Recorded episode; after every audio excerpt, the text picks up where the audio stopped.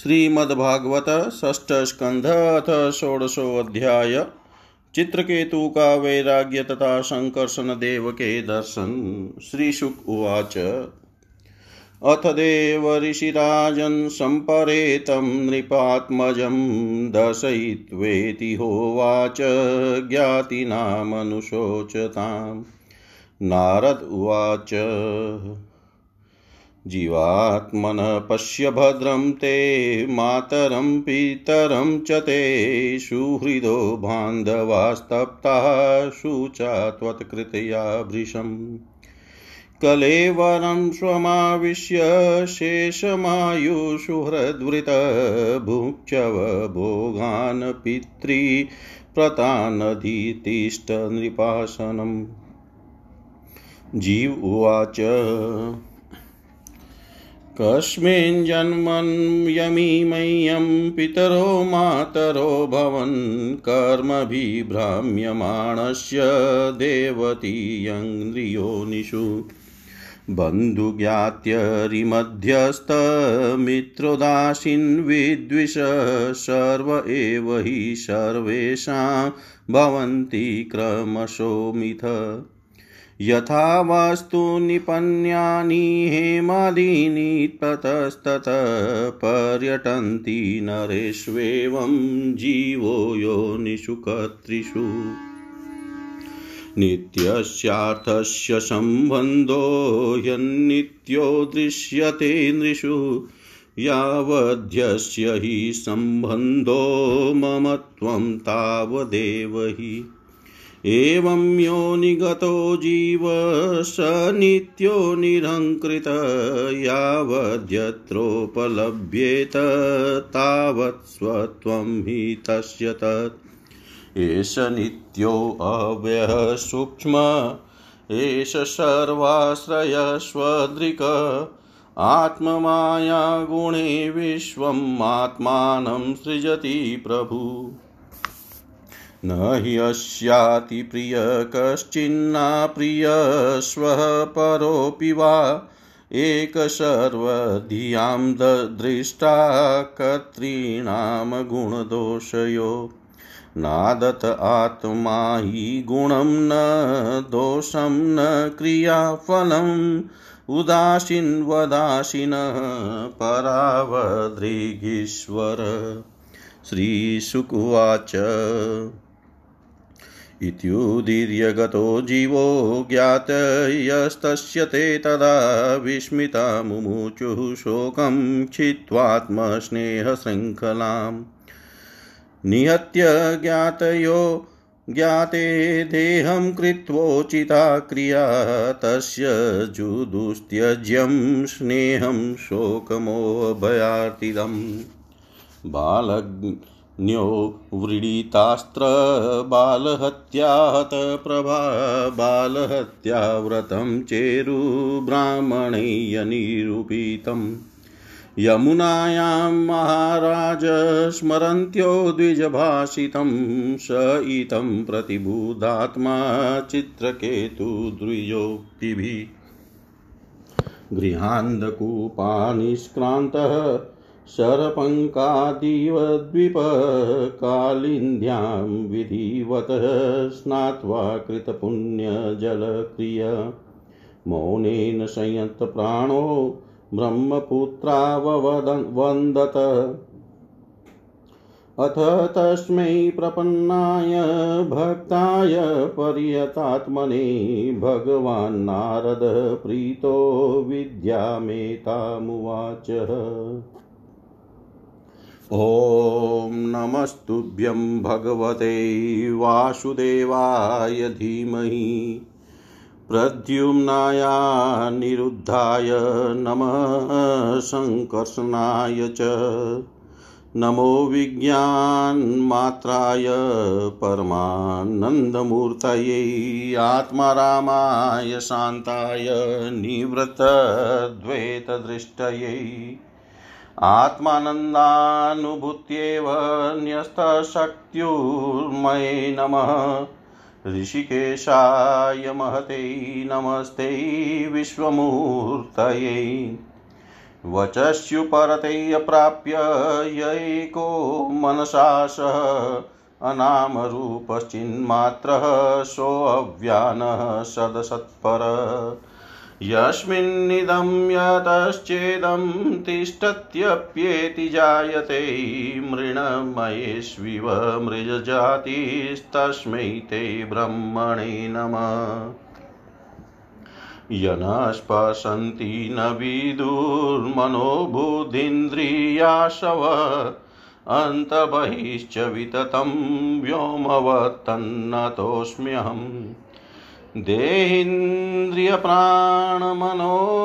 धियोमि यदंशविद्धा प्रचरन्ति कर्मसु नैवान्यदा लोहमिवा प्रतप्तम् स्थानेषु तद्द्रष्टपदेशमेति ॐ नमो भगवते महापुरुषाय महानुभावाय महाविभूतिपतये सकलतसात्वतपरिव्रढनिकर करकमलकुम्मलोपलालितचरणारविन्दयुगलः परं परमेष्ठी नमस्ते।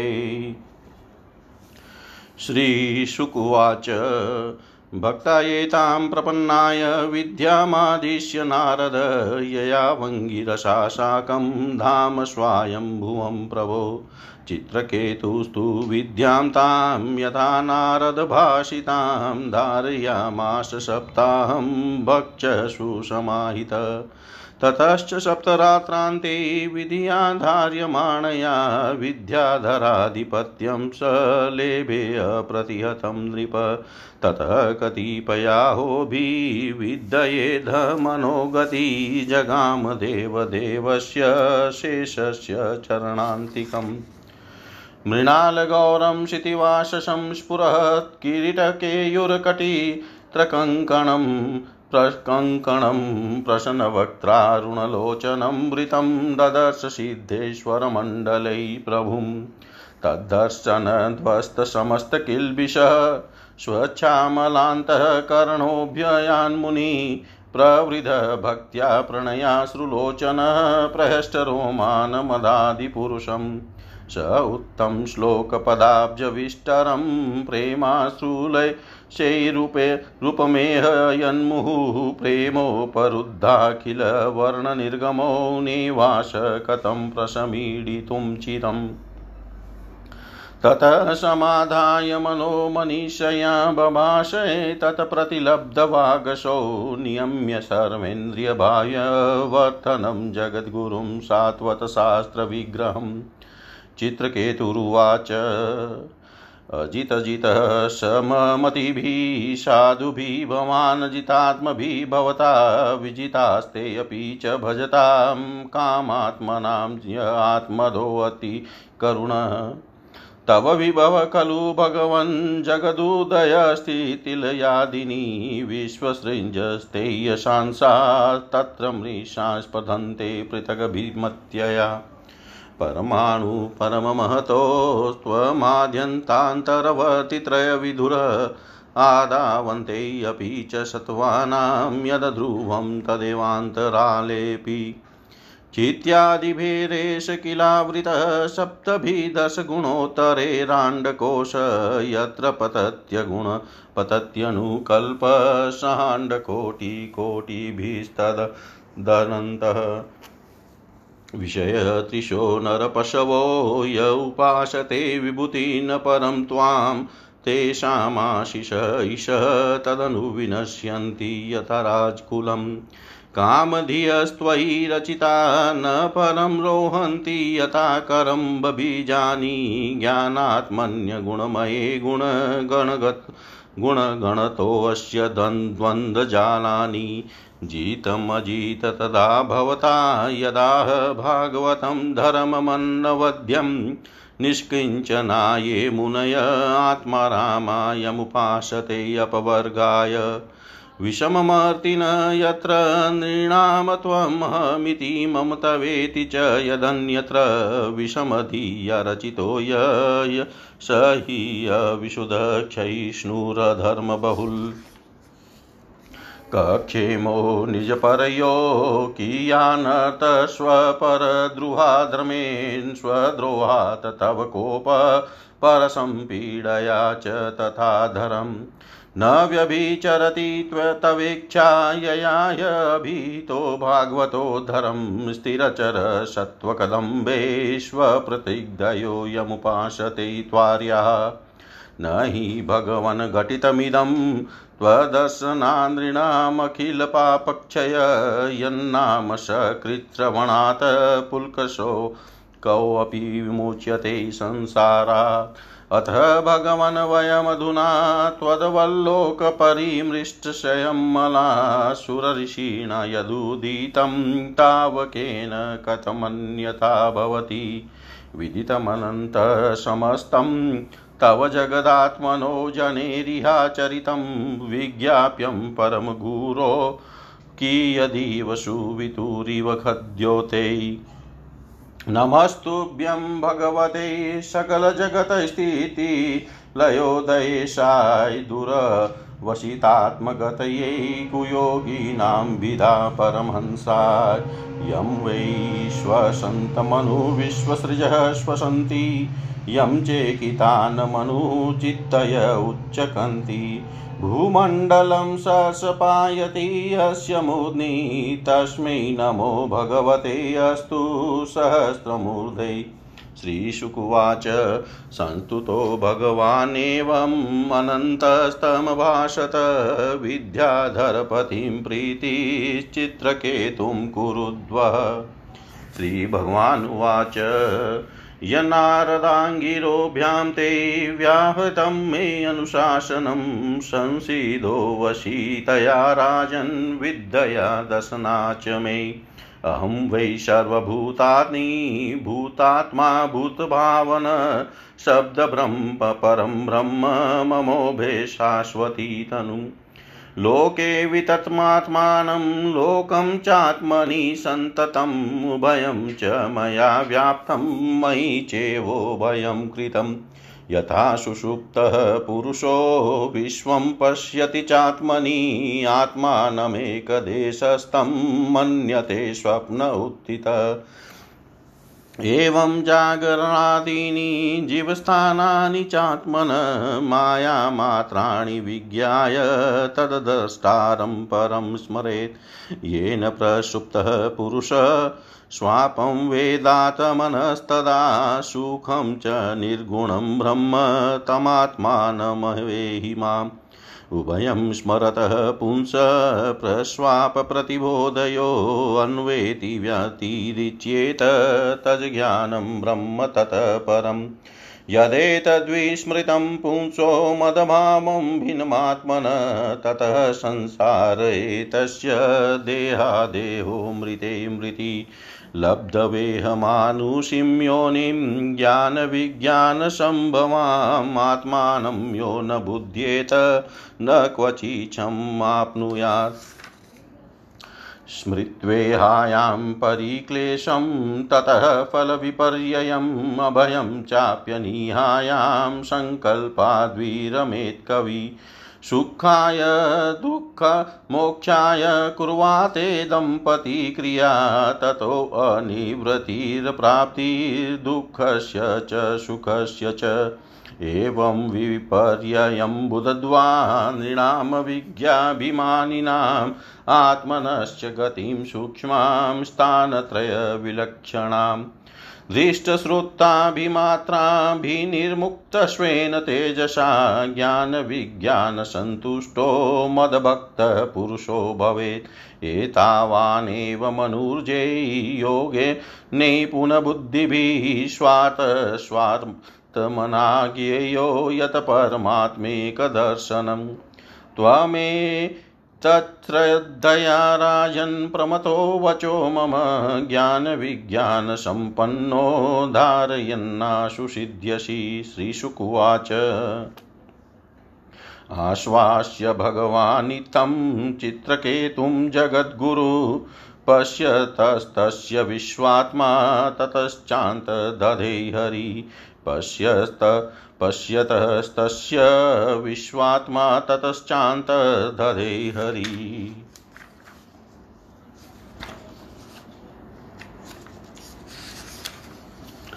श्री सुखदेव जी कहते हैं, परीक्षित, तदनंतर देवर्षि नारद ने मृत राजकुमार के जीवात्मा को शोकाकुल स्वजनों के सामने प्रत्यक्ष बुलाकर कहा। देवर्षि नारद ने कहा, जीवात्मन, तुम्हारा कल्याण हो। देखो, तुम्हारे माता पिता सुहृद संबंधी तुम्हारे वियोग से अत्यंत शोकाकुल हो रहे हैं, इसलिए तुम अपने शरीर में आ जाओ और शेष आयु अपने सगे संबंधियों के साथ ही रहकर व्यतीत करो। अपने पिता के दिए हुए भोगों को भोगो और राज सिंहासन पर बैठो। जीवात्मा ने कहा, देवर्षि जी, मैं अपने कर्मों के अनुसार देवता, मनुष्य, पशु, पक्षी आदि योनियों में न जाने कितने जन्मों से भटक रहा हूँ। उनमें से ये लोग किस जन्म में मेरे माता पिता हुए।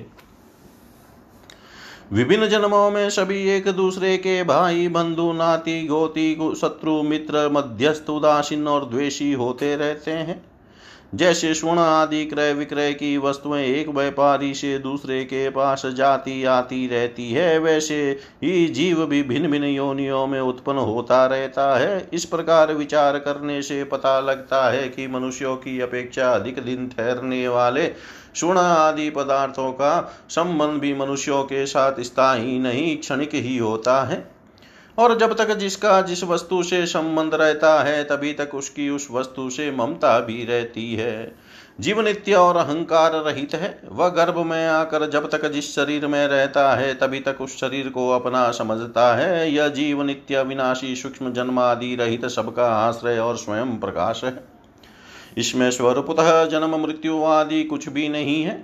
फिर भी यह ईश्वर रूप होने के कारण अपनी माया के गुणों से ही अपने आप को विश्व के रूप में प्रकट कर देता है। इसका न तो कोई अत्यंत प्रिय है और न अप्रिय, न अपना और न पराया, क्योंकि गुण दोष हित हित करने वाले मित्र, शत्रु आदि की भिन्न भिन्न बुद्धि वृत्तियों का यह अकेला ही साक्षी है। वास्तव में यह अद्वितीय है। यह आत्मा कार्य कारण का साक्षी और स्वतंत्र है, इसलिए यह शरीर आदि के गुण दोष अथवा कर्म फल को ग्रहण नहीं करता, सदा उदासीन भाव से स्थित रहता है। श्री सुखदेव जी कहते हैं, वह जीवात्मा इस प्रकार कहकर चला गया। उसके सगे संबंधी उसकी बात सुनकर अत्यंत विस्मित हुए। उनका स्नेह बंधन कट गया और उसके मरने का शोक भी जाता रहा। इसके बाद जाति वालों ने बालक की मृतदेह को ले जाकर तत्कालोचित संस्कार और औध्रवदेहिक क्रियाएं पूर्ण की और उस दुस्त्यज्य स्नेह को छोड़ दिया, जिसके कारण शोक, मोह, भय और दुख की प्राप्ति होती है। परीक्षित, जिन रानियों ने बच्चे को विष दिया था, वे बाल हत्या के कारण श्रीहीन हो गई थी और लज्जा के मारे आंख तक नहीं उठा सकती थी।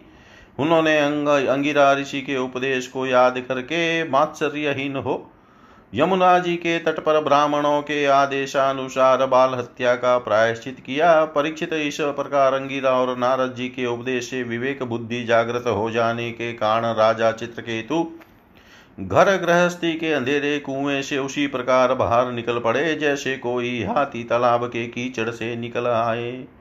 उन्होंने यमुना जी से विधिपूर्वक स्नान करके तर्पण आदि धार्मिक क्रियाएं की। तदनंतर शैतेंद्रिय और मौन होकर उन्होंने देवर्षि नारद और महर्षि अंगिरा के चरणों की वंदना की।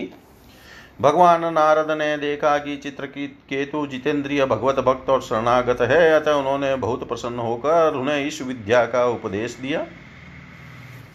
देवर्षि नारद ने यों उपदेश किया, ओमकार स्वरूप भगवान, आप वासुदेव, प्रद्युम्न, अनिरुद्ध और संकर्षण के रूप में क्रमशः चित्त, बुद्धि, मन और अहंकार में अधिष्ठाता हैं। मैं आपके इस चतुर्व्यूह का बार बार नमस्कार पूर्वक ध्यान करता हूँ। आप विशुद्ध विज्ञान स्वरूप हैं। आपकी मूर्ति परमानंदमयी है। आप अपने स्वरूप भूत आनंद में ही मग्न और परम शांत है। द्वैत दृष्टि आपको छू तक नहीं सकती। मैं आपको नमस्कार करता हूँ। अपने स्वरूपभूत आनंद की अनुभूति से ही आपने माया जनित राग द्वेष आदि दोषों का तिरस्कार कर रखा है। मैं आपको नमस्कार करता हूँ। आप सबकी समस्त इंद्रियों के प्रेरक परम महान और विराट स्वरूप है। मैं आपको नमस्कार करता हूँ। मन सहित वाणी आप तक न पहुंचकर बीच से ही लौट आती है। उसके उपरत हो जाने पर जो अद्वितीय नाम रूप रहित चेतन मात्र और कार्य कारण से परे की वस्तु रह जाती है, वह हमारी रक्षा करे। यह कार्य कारण रूप जगत जिनसे उत्पन्न होता है, जिनमें स्थित है और जिनमें लीन होता है, तथा जो मिट्टी के वस्तुओं में व्याप्त मृतिका के समान सब में ओतप्रोत है, उन पर ब्रह्म स्वरूप आपको मैं नमस्कार करता हूँ। यद्यपि आप आकाश के समान बाहर भीतर एक रस व्याप्त है, तथापि आपको मन बुद्धि और ज्ञानेन्द्रियाँ अपनी ज्ञान शक्ति से नहीं जान सकती, और प्राण और तथा कर्मेंद्रियाँ अपनी क्रिया रूप शक्ति से भी स्पर्श भी नहीं कर सकती। मैं आपको नमस्कार करता हूँ। शरीर इंद्रिय प्राण मन और बुद्धि जागृत तथा स्वप्न अवस्थाओं में आपके चैतन्यांश से युक्त होकर ही अपना अपना काम करते हैं, तथा सुषुप्ति और मूर्छा की अवस्थाओं में आपके चैतन्यांश से युक्त न होने के कारण अपना अपना काम करने में असमर्थ हो जाते हैं। ठीक वैसे ही जैसे लोहा अग्नि से तप्त होने पर जला सकता है, अन्यथा नहीं। जिसे दृष्टा कहते हैं वह भी आपका ही एक नाम है। जागृत आदि अवस्थाओं में आप उसे स्वीकार कर लेते हैं। वास्तव में आपसे पृथक उनका कोई अस्तित्व नहीं है। ओमकार स्वरूप महाप्रभावशाली महाविभूतिपति भगवान महापुरुष को नमस्कार है। श्रेष्ठ भक्तों का समुदाय अपने कर कमलों की कलियों से आपके युगल चरण कमलों की सेवा में संलग्न रहता है। प्रभु आप ही सर्वश्रेष्ठ हैं। मैं आपको बार बार नमस्कार करता हूँ। श्री सुखदेव जी कहते हैं, परीक्षित, देवर्षि नारद अपने शरणागत भक्त चित्रकेतु को इस विद्या का उपदेश करके महर्षि अंगिरा के साथ ब्रह्मलोक को चले गए। राजा चित्रकेतु ने देवर्षि नारद के द्वारा उपदिष्ट विद्या का उनके आज्ञा अनुसार 7 दिन तक केवल जल पीकर बड़ी एकाग्रता के साथ अनुष्ठान किया। तदनंतर उस विद्या के अनुष्ठान से 7 रात के पश्चात राजा चित्रकेतु को विद्याधरों का अखंड आधिपत्य प्राप्त हुआ। इसके बाद कुछ ही दिनों में इस विद्या के प्रभाव से उनका मन और विशुद्ध हो गया। अब वे देवादिदेव भगवान शेष जी के चरणों के समीप पहुँच गए। उन्होंने देखा कि भगवान शेष जी सिद्धेश्वरों के मंडल में विराजमान हैं। उनका शरीर कमलनाल के समान गौर वर्ण है, उस पर नीले रंग का वस्त्र फहरा रहा है। सिर पर किरीट, बाहों में बाजू मंद, कमर में करधनी और कलाई में कंगन आदि आभूषण चमक रहे हैं। नेत्र रत्नारे हैं और मुख पर प्रसन्नता छा रही है। भगवान शेष का दर्शन करते ही राजर्षि चित्रकेतु के सारे पाप नष्ट हो गए। उनका अंतकरण स्वच्छ और निर्मल हो गया। हृदय में भक्ति भाव की बाढ़ आ गई। नेत्रों में प्रेम के आंसू छलक आए। शरीर का एक एक रोम खिल उठा। उन्होंने ऐसी ही स्थिति में आदि पुरुष भगवान शेष को नमस्कार किया। उनके नेत्रों से प्रेम के आंसू टप टप गिरते जा रहे थे। इससे भगवान शेष के चरण रखने की चौकी भीग गई। प्रेमोद्रेक के कारण उनके मुंह से एक अक्षर भी न निकल सका। वे बहुत देर तक शेष भगवान की कुछ भी स्तुति न कर सके। थोड़ी देर बाद उन्हें बोलने की कुछ कुछ शक्ति प्राप्त हुई। उन्होंने विवेक बुद्धि से मन को समाहित किया और संपूर्ण इंद्रियों की बाह्य वृत्ति को रोका। फिर उन जगत गुरु की, जिनके स्वरूप का 5 रात्र आदि भक्ति शास्त्रों में वर्णन किया गया है, इस प्रकार स्तुति की। चित्रकेतु ने कहा, अजित जितेंद्रिय एवं समदर्शी साधुओं ने आपको जीत लिया है। आपने भी अपने सौंदर्य, माधुर्य, कारुण्य आदि गुणों से उनको अपने वश में कर लिया है। अहो, आप धन्य हैं, क्योंकि जो निष्काम भाव से आपका भजन करते हैं उन्हें आप करुणा पर वश होकर अपने आप को भी दे डालते हैं। भगवान जगत की उत्पत्ति, स्थिति और प्रलय आपके लीला विलास हैं। विश्व निर्माता ब्रह्मा आदि आपके अंश के भी अंश हैं। फिर भी वे पृथक पृथक अपने को जगत कर्ता मानकर झूठ मूठ एक दूसरे से स्पर्धा करते हैं। नन्हे से नन्हे परमाणु से लेकर बड़े से बड़े महतत्व पर्यंत संपूर्ण वस्तुओं के आदि अंत और मध्य में आप ही विराजमान हैं तथा स्वयं आप आदि अंत और मध्य से रहित हैं, क्योंकि किसी भी पदार्थ के आदि और अंत में जो वस्तु रहती है वही मध्य में भी रहती है। यह ब्रह्मांड कोश जो पृथ्वी आदि 1 से 1 10 गुने व 7 आवरणों से घिरा हुआ है, अपने ही समान दूसरे करोड़ों ब्रह्मांडों के सहित आप में एक परमाणु के समान घूमता रहता है और फिर भी उसे आपकी सीमा का पता नहीं है। इसलिए आप अनंत हैं। जो नर पशु केवल विषय भोग ही चाहते हैं वे आपका भजन न करके आपके विभूति स्वरूप इंद्रादि देवताओं की उपासना करते हैं। प्रभो जैसे राजकुल का नाश होने के पश्चात उसके अनुयायियों की जीविका भी जाती रहती है, वैसे ही क्षुद्र उपास्य देवों का नाश होने पर उनके दिए हुए भोग भी नष्ट हो जाते हैं। परमात्मन आप ज्ञान स्वरूप और निर्गुण हैं, इसलिए आपके प्रति की हुई सकाम भावना भी अन्यान्य कर्मों के समान जन्म मृत्यु रूप फल देने वाली नहीं होती। जैसे भुने हुए बीजों से अंकुर नहीं उगते, क्योंकि जीव को जो सुख दुख आदि द्वंद्व प्राप्त होते हैं वे सत्वादि गुणों से ही होते हैं, निर्गुण से नहीं।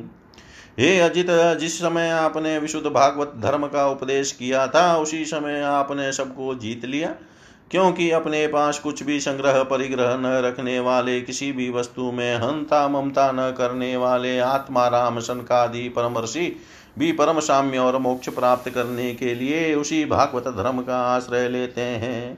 वह भागवत धर्म इतना शुद्ध है कि उसमें सकाम धर्मों के समान मनुष्यों की वह विषम बुद्धि नहीं होती कि यह मैं हूँ, यह मेरा है, यह तू है और यह तेरा है। इसके विपरीत जिस धर्म के मूल में ही विषमता का बीज बो दिया जाता है वह तो अशुद्ध, नाशवान और अधर्म बहुल होता है। सकाम धर्म अपना और दूसरे का भी अहित करने वाला है, उसे अपना या पराया किसी का कोई भी प्रयोजन और हित सिद्ध नहीं होता। प्रत्युतः सकाम धर्म से जब अनुष्ठान करने वाले का चित्त दुखता है तब आप रुष्ट होते हैं, और जब दूसरे का चित्त दुखता है तब वह धर्म नहीं रहता, अधर्म हो जाता है। भगवान आपने जिस दृष्टि से भागवत धर्म का निरूपण किया है वह कभी परमार्थ से विचलित नहीं होती। इसलिए जो संत पुरुष चर अचर समस्त प्राणियों में समदृष्टि रखते हैं वे ही उसका सेवन करते हैं। भगवान आपके दर्शन मात्र से ही मनुष्यों के सारे पाप क्षीण हो जाते हैं, यह कोई असंभव बात नहीं है, क्योंकि आपका नाम एक बार सुनने से ही नीच चांडाल भी संसार से मुक्त हो जाता है।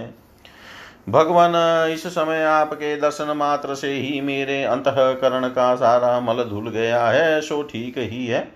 क्योंकि आपके अनन्य प्रेमी भक्त देवर्षि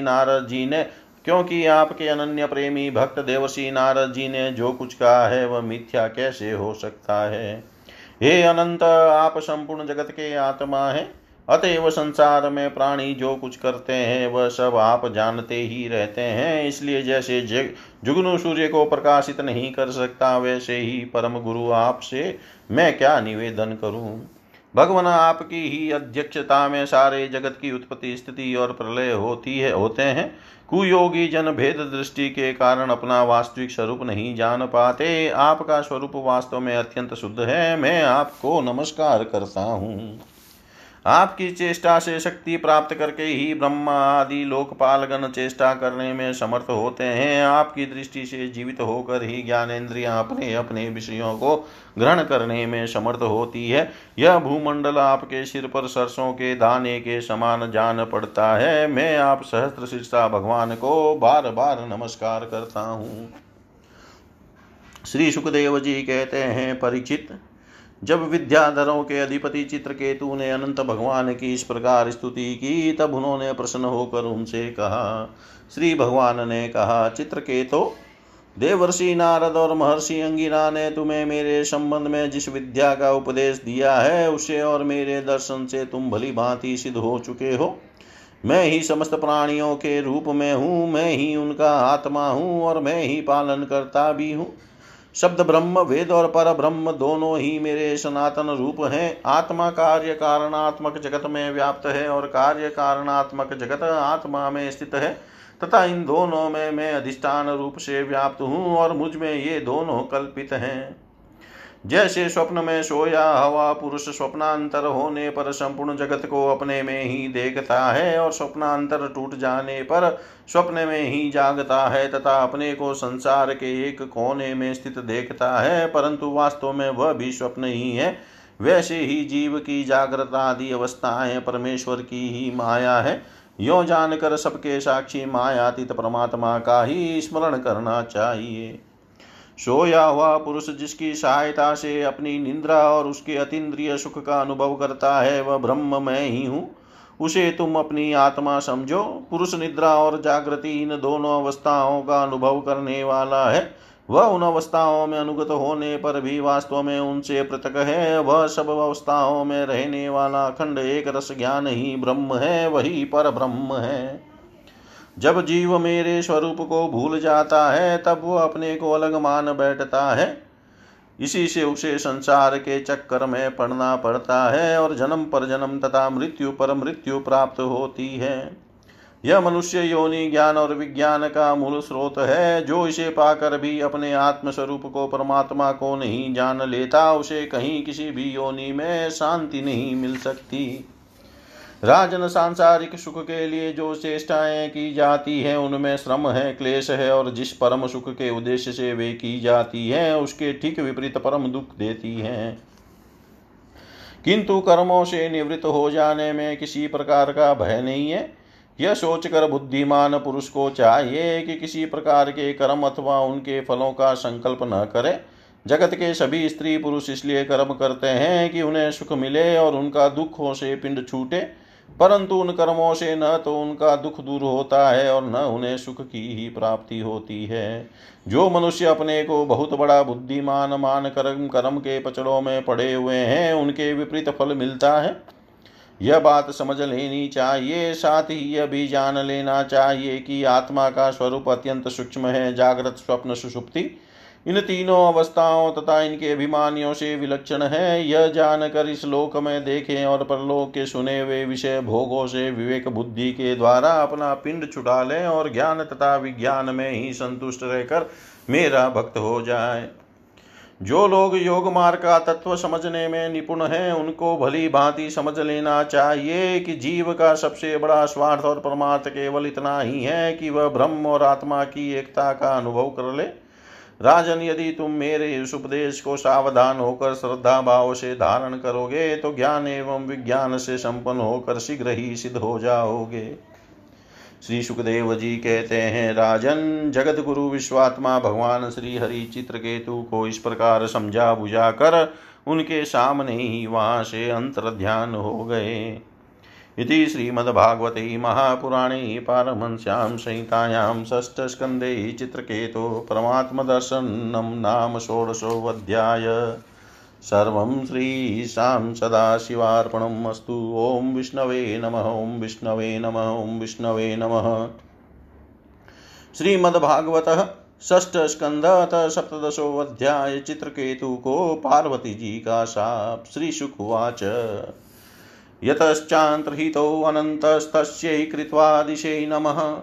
विद्याधरश्चित्रकेतुश्चचार गगने चर सलक्षं वर्षलक्षणां व्याहत बलेन्द्रियस्तुयमानो महायोगी मुनिभिः सिद्धचारणै कुलाचलेन्द्रै द्रोणीषु नानासङ्कल्पसिद्धिषु रेमे विद्याधरस्त्रीभिः गापयन् हरिमीश्वरम्।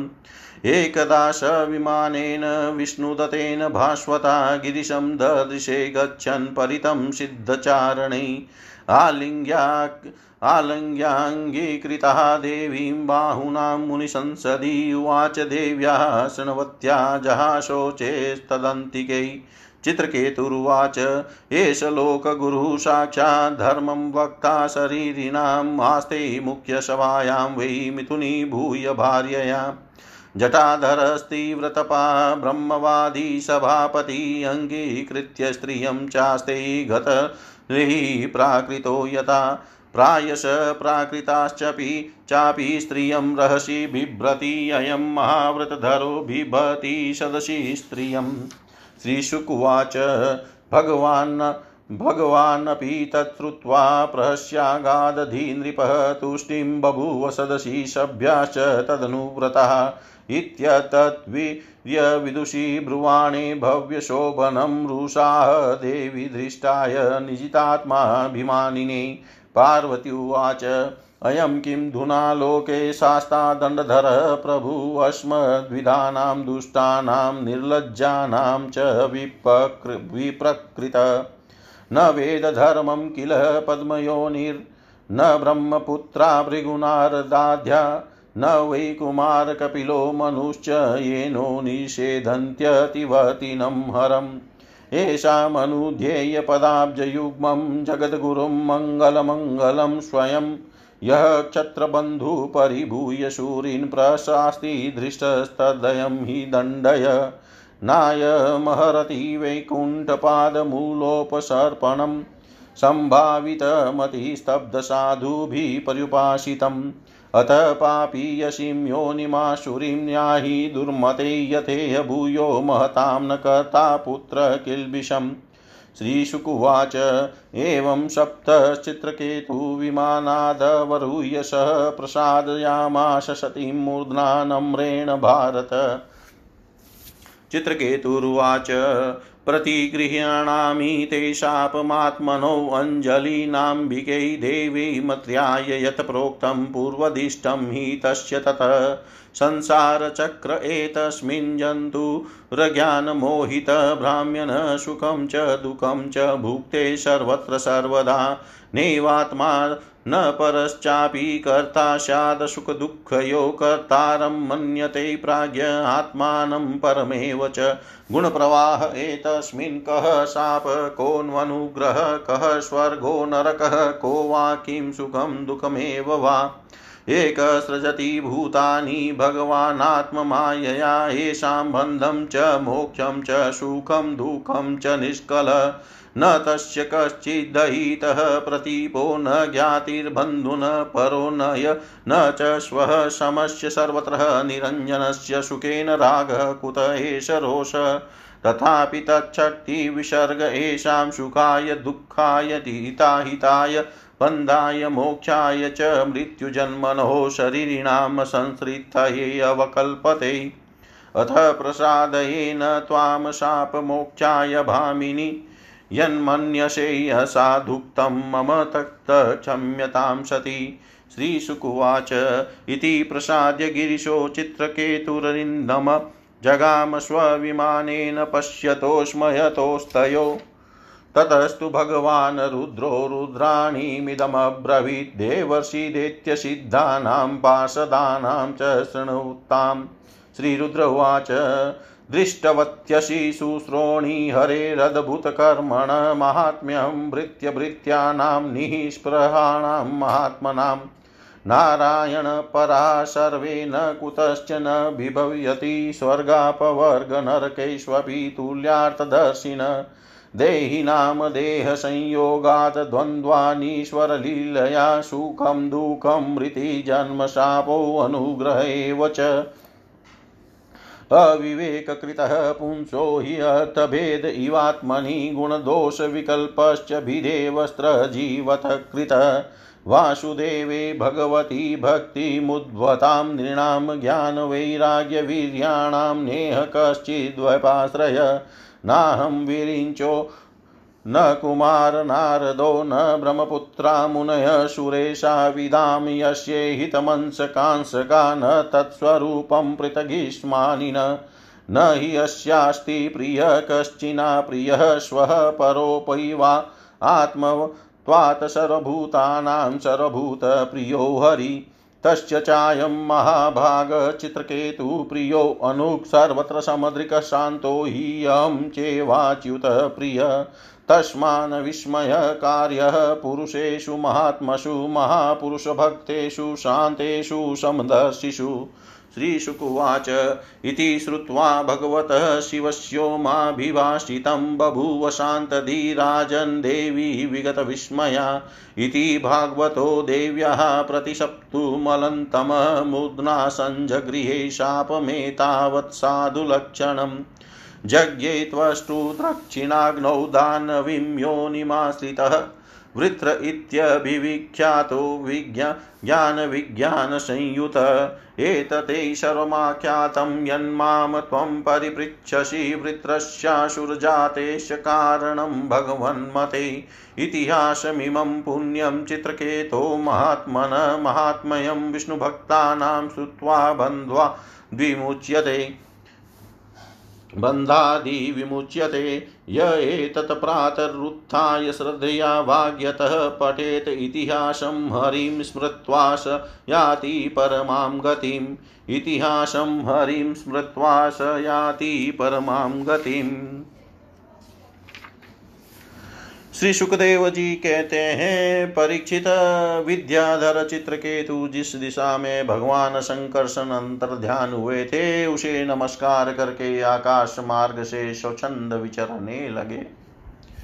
महायोगी चित्रकेतु करोड़ों वर्षों तक सब प्रकार के संकल्पों को पूर्ण करने वाली सुमेरु पर्वत की घाटियों में विहार करते रहे।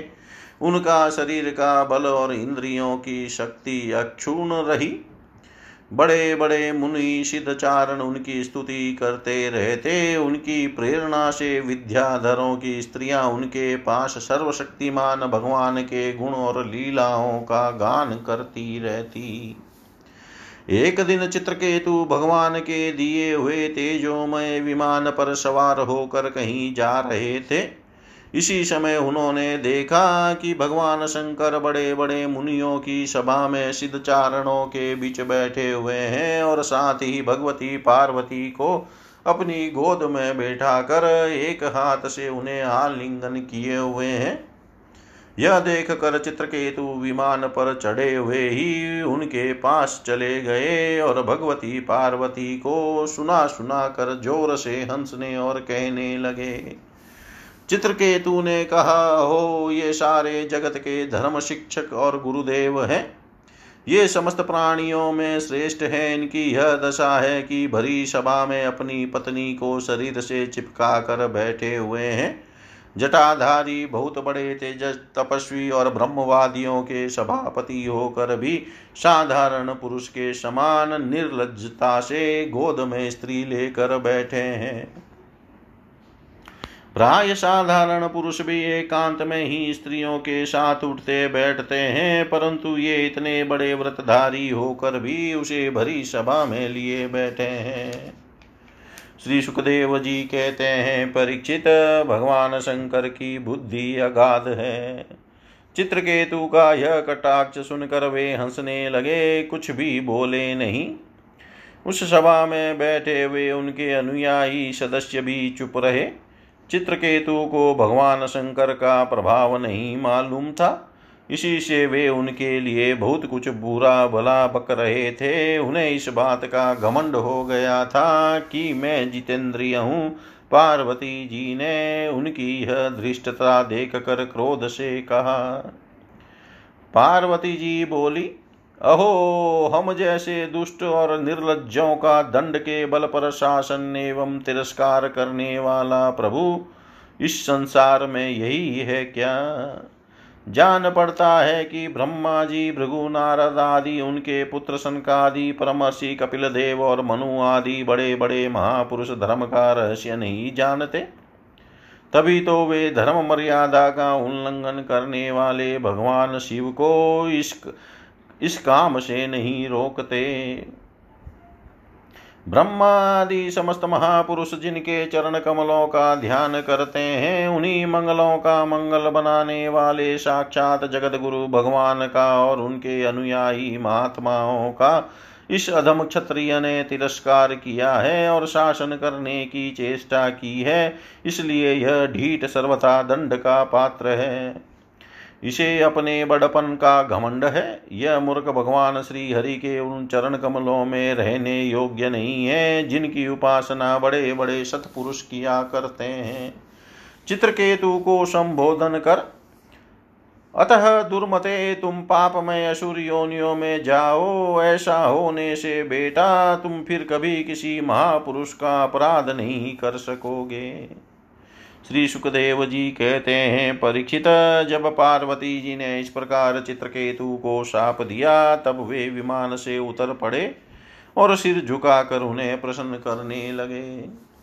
चित्रकेतु ने कहा, माता पार्वती जी, मैं बड़ी प्रसन्नता से अपने दोनों हाथ जोड़कर आपका शाप स्वीकार करता हूँ, क्योंकि देवता लोग मनुष्यों के लिए जो कुछ कह देते हैं वह उनके प्रारब्धानुसार मिलने वाले फल की पूर्व सूचना मात्र होती है। देवी यह जीव ज्ञान से मोहित हो रहा है और इसी कारण इस संसार चक्र में भटकता रहता है तथा सदा सर्वदा सर्वत्र सुख और दुख भोगता रहता है। माता जी, सुख और दुख को देने वाला न तो अपना आत्मा है और न कोई दूसरा। जो अज्ञानी है वे ही अपने को अथवा दूसरे को सुख दुख का कर्ता माना करते हैं। यह जगत सत्वरज आदि गुणों का स्वाभाविक प्रवाह है। इसमें क्या शाप, क्या अनुग्रह, क्या स्वर्ग, क्या नरक और क्या सुख, क्या दुख। एकमात्र परिपूर्णतम भगवान ही बिना किसी की सहायता के अपनी आत्मस्वरूपिणी माया के द्वारा समस्त प्राणियों के तथा उनके बंधन, मोक्ष और सुख दुख की रचना करते हैं। माता जी, भगवान श्री हरि सब में सम और माया आदि मल से रहित हैं। उनका कोई प्रिय प्रिय, जाति बंधु, अपना पराया नहीं है। जब उनका सुख में राग ही नहीं है तब उनमें रागजन्य क्रोध तो हो ही कैसे सकता है। तथापि अब उनकी माया शक्ति के कार्य पाप और पुण्य ही प्राणियों के सुख दुख, हित अहित, बंध मोक्ष, मृत्यु, जन्म और आवागमन के कारण बनते हैं। पति प्राणा देवी, मैं शाप से मुक्त होने के लिए आपको प्रसन्न नहीं कर रहा हूँ। मैं तो यह चाहता हूँ कि आपको मेरी जो बात अनुचित प्रतीत हुई हो उसके लिए क्षमा करें। श्री सुखदेव जी कहते हैं, परीक्षित, विद्याधर चित्रकेतु भगवान शंकर और पार्वती जी को इस प्रकार प्रसन्न करके उनके सामने ही विमान पर सवार होकर वहाँ से चले गए। इससे उन लोगों का बड़ा विस्मय हुआ। तब भगवान शंकर ने देवता, ऋषि, दैत्य, सिद्ध और पार्षदों के सामने ही भगवती पार्वती जी से यह बात कही। भगवान शंकर ने कहा, सुंदरी, दिव्य लीला विहारी, भगवान के निष्प्रह और उदार दे दासानुदासों की महिमा तुमने अपनी आँखों देख ली। जो लोग भगवान के शरणागत होते हैं वे किसी से भी नहीं डरते, क्योंकि उन्हें स्वर्ग, मोक्ष और नरकों में भी एक ही वस्तु के केवल भगवान के ही समान भाव से दर्शन होते हैं। जीवों को भगवान की लीला से ही देह का संयोग होने के कारण सुख दुख, जन्म मरण और शाप, अनुग्रह आदि द्वंद्व प्राप्त होते हैं। जैसे स्वप्न में भेद भ्रम से सुख दुख आदि की प्रतीति होती है और जागृत अवस्था में भ्रमवशमाला में ही सर्प बुद्धि हो जाती है, वैसे ही मनुष्य ज्ञानवश आत्मा में देवता, मनुष्य आदि का भेद तथा गुण दोष आदि की कल्पना कर लेता है। जिनके पास ज्ञान और वैराग्य का बल है और जो भगवान वासुदेव के चरणों में भक्ति भाव रखते हैं, उनके लिए इस जगत में ऐसी कोई भी वस्तु नहीं है जिसे वे हेय उपादेय समझकर राग द्वेष करें। मैं ब्रह्मा जी, सनकादि, नारद, ब्रह्मा जी के पुत्र भृगु आदि मुनि और बड़े बड़े देवता कोई भी भगवान की लीला का रहस्य नहीं जान पाते। ऐसी अवस्था में जो उनके नन्हे से नन्हे अंश हैं और अपने को उनसे अलग ईश्वर मान बैठे हैं, वे उनके स्वरूप को जान ही कैसे सकते हैं। भगवान को न कोई प्रिय है और न अप्रिय, उनका न कोई अपना है और न पराया। वे सभी प्राणियों के आत्मा हैं, इसीलिए सभी प्राणियों के प्रियतम हैं। प्रिय यह परम भाग्यवान चित्रकेतु उन्हीं का प्रिय, अनुचर, शांत एवं समदर्शी है और मैं ही भगवान श्री हरि का ही प्रिय हूँ।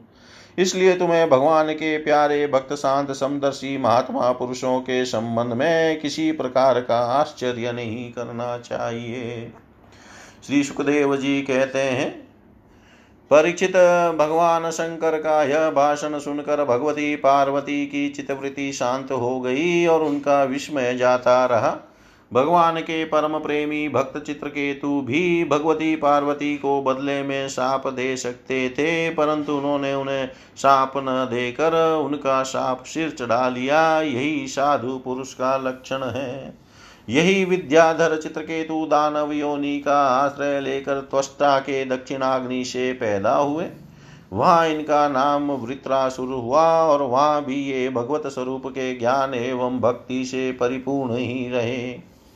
तुमने मुझसे पूछा था कि वृत्रासुर का दैत्य योनि में जन्म क्यों हुआ और उसे भगवान की ऐसी भक्ति कैसे प्राप्त हुई। उसका पूरा पूरा विवरण मैंने तुम्हें सुना दिया। महात्मा चित्रकेतु का यह पवित्र इतिहास केवल उनका ही नहीं समस्त विष्णु भक्तों का महात्म्य है। इसे जो सुनता है वह समस्त बंधनों से मुक्त हो जाता है। जो पुरुष प्रातः काल उठकर मौन रहकर श्रद्धा के साथ भगवान का स्मरण करते हुए इस पर इतिहास का पाठ करता है उसे परम गति की प्राप्ति होती है।